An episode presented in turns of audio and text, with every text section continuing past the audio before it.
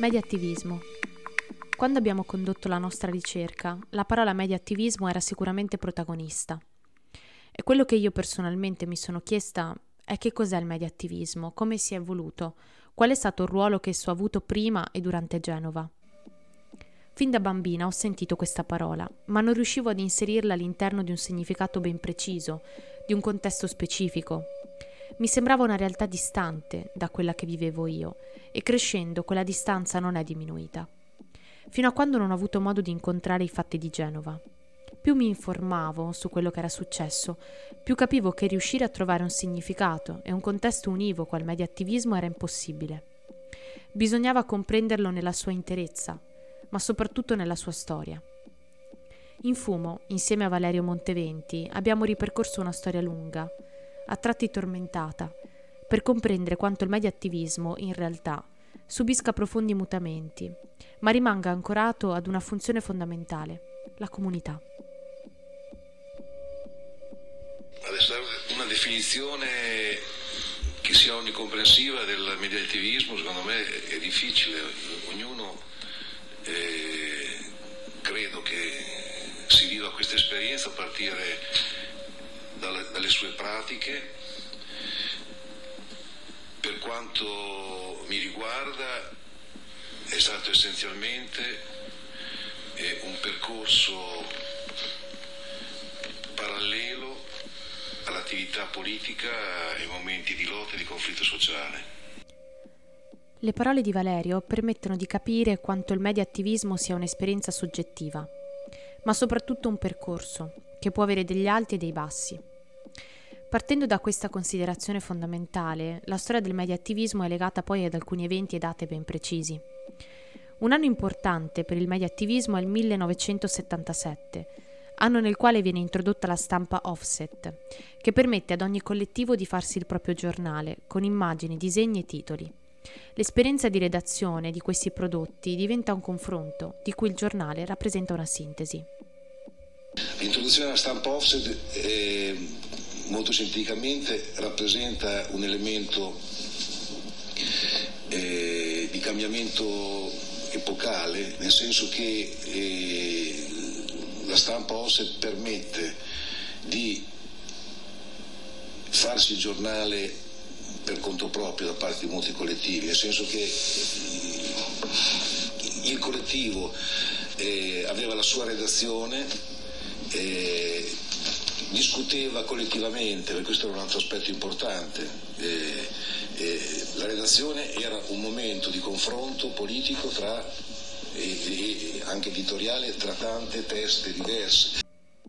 La grafica è l'innovazione più importante grazie alla stampa offset e sul terreno dell'editoria la grafica diventa lo strumento fondamentale per comunicare le realtà del movimento, le sue idee, i suoi valori. Un altro elemento è sicuramente la radio, in particolare Radio Alice, la radio più famosa legata all'esperienza di movimento.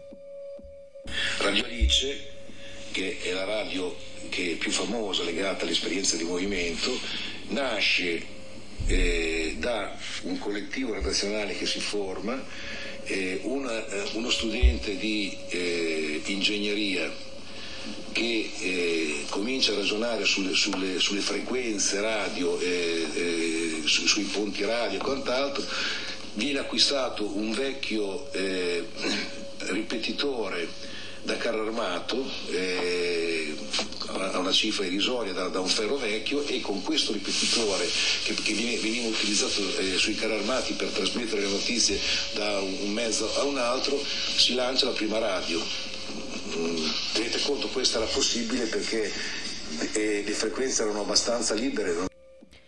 Da questo primo tentativo, in realtà, la radio diventa uno strumento di organizzazione collettiva e, come afferma Valerio, è simile a ciò che Internet è stato per i movimenti no global dei primi anni 2000. La radio quindi diventa lo strumento eh, comunicativo per eccellenza, nel senso che eh, un po', cioè l'uso di Radio Alice ha in qualche modo delle, delle, delle, similitudini con l'uso di internet nei, nei, primi anni 2000 da parte del movimento No Globo, nel senso che eh, in radio si trasmetteva, eh, si trasmettevano eh, maniera autogestita le, le, le, le, trasmissioni da parte anche qui dei collettivi che potevano essere collettivi politici, collettivi di intervento sociale, collettivi studenteschi, collettivi musicali, perché anche questo fu, fu un aspetto, la musica diventò un elemento eh, importante anche nella, nella comunicazione di movimento. Inoltre la radio diventa anche un modo per raccontare tutto quello che succede nelle strade delle città. Non esistevano i cellulari, ma le cabine telefoniche attraverso le quali le radio venivano avvisate e trasmettevano quasi in tempo reale gli avvenimenti. In questo periodo del mediattivismo, però, emerge un altro aspetto, l'atteggiamento nei confronti dei media ufficiali. Nei cortei del 77 i fotografi, salvo due che erano, erano riconosciuti come fotografi del movimento, non potevano eh, scattare fotografie. Eh, non potevano scattare fotografie perché eh, il livello delle manifestazioni di tensione di, era talmente alto che una fotografia poteva essere utilizzata come ehm, strumento eh, eh, parte della magistratura, della polizia per eh, denunciare, eh, eh, aprire un procedimento contro una persona perché si veniva inquadrato in certi, in certi atteggiamenti e quant'altro. Quindi c'era questa ostilità nei confronti dei fotografi. La macchina fotografica, chi, chi, molte macchine fotografiche sono state distrutte eh, durante i cortei del 77. A partire da questa esperienza si sono sviluppate tutta una serie di attività editoriali di grande impatto, che crescono e si sviluppano negli anni 90, come si sviluppa anche il ruolo centrale dei centri sociali, con il movimento La Pantera. Mm, non c'è, diciamo così, una, mm, una questione così centrale sul terreno della comunicazione. Mm, si preferisce all'interno di questa realtà produrre iniziative, quindi una capacità di, cioè la forma comunicativa diventa la capacità di, di costruire eventi eh, dentro questi spazi, che sono spazi considerati liberati, spazi al di fuori della logica di mercato e quindi c'è la necessità su vari terreni, da quello musicale, quello teatrale, quello culturale classico, anche quello politico, al tema dell'antiproibizionismo di, eh, eh, di portare avanti queste istanze Veniamo ora al movimento No Global perché in questo caso è presente un approccio alla comunicazione completamente diverso. Strumenti tecnologici nuovi e più evoluti sono disponibili e questo permette a tutti di riprendere il mondo. Sono gli attivisti stessi che filmano quello che succede, quello che avviene intorno a loro. Questi strumenti erano all'interno del movimento e quindi era, era, diciamo così, da qui cominciano a nascere il discorso sul mediativismo, era, erano gli attivisti del movimento che filmano le cose che il movimento fa e quello che avviene intorno. E quindi eh, se nel movimento 67 per proteggersi dalla polizia eh, si usava il passamontagna essenzialmente per non farsi riconoscere, qui eh, vengono utilizzate le macchine fotografiche, le telecamere per, per eh, far vedere le cose che, eh, sbagliate che le forze dell'ordine fa oppure altre cose che succedono. È un momento di svolta che diventa ancora più importante e imponente con l'avvento di Internet. Internet svolge un ruolo importante per il movimento sia di organizzazione sia di scambio. Quello che però contraddistingue Internet è il fatto che permette una diffusione globale di un fenomeno, e questo è proprio quello che succede al movimento. L'altro strumento nuovo è stato Internet. L'uso di Internet ha permesso di, eh, eh, al movimento di diventare veramente un movimento mondiale. Tutte le manifestazioni che sono state fatte prima di Genova, eh, di, il, a partire da, da, da Seattle, ma eh, dopo, dopo il giorno di Seattle, in tutto il mondo si parlò di quell'evento e, e, e tutti ebbero la possibilità di capire attraverso i siti di movimento eh, quello che eh, era avvenuto. Tuttavia, e questo è l'elemento centrale, questo sviluppo online non ha la stessa durata del cartaceo. All'epoca non, non c'è stata assolutamente l'attenzione necessaria a fare in modo che quel tipo di informazione che era importante, aveva delle caratteristiche anche innovative, rimanesse nel tempo. Cioè La fortuna del cartaceo è che comunque quando eh, un archivio come questo eh, ha la possibilità di eh, mettere da parte, conservare giornali, riviste, locandine.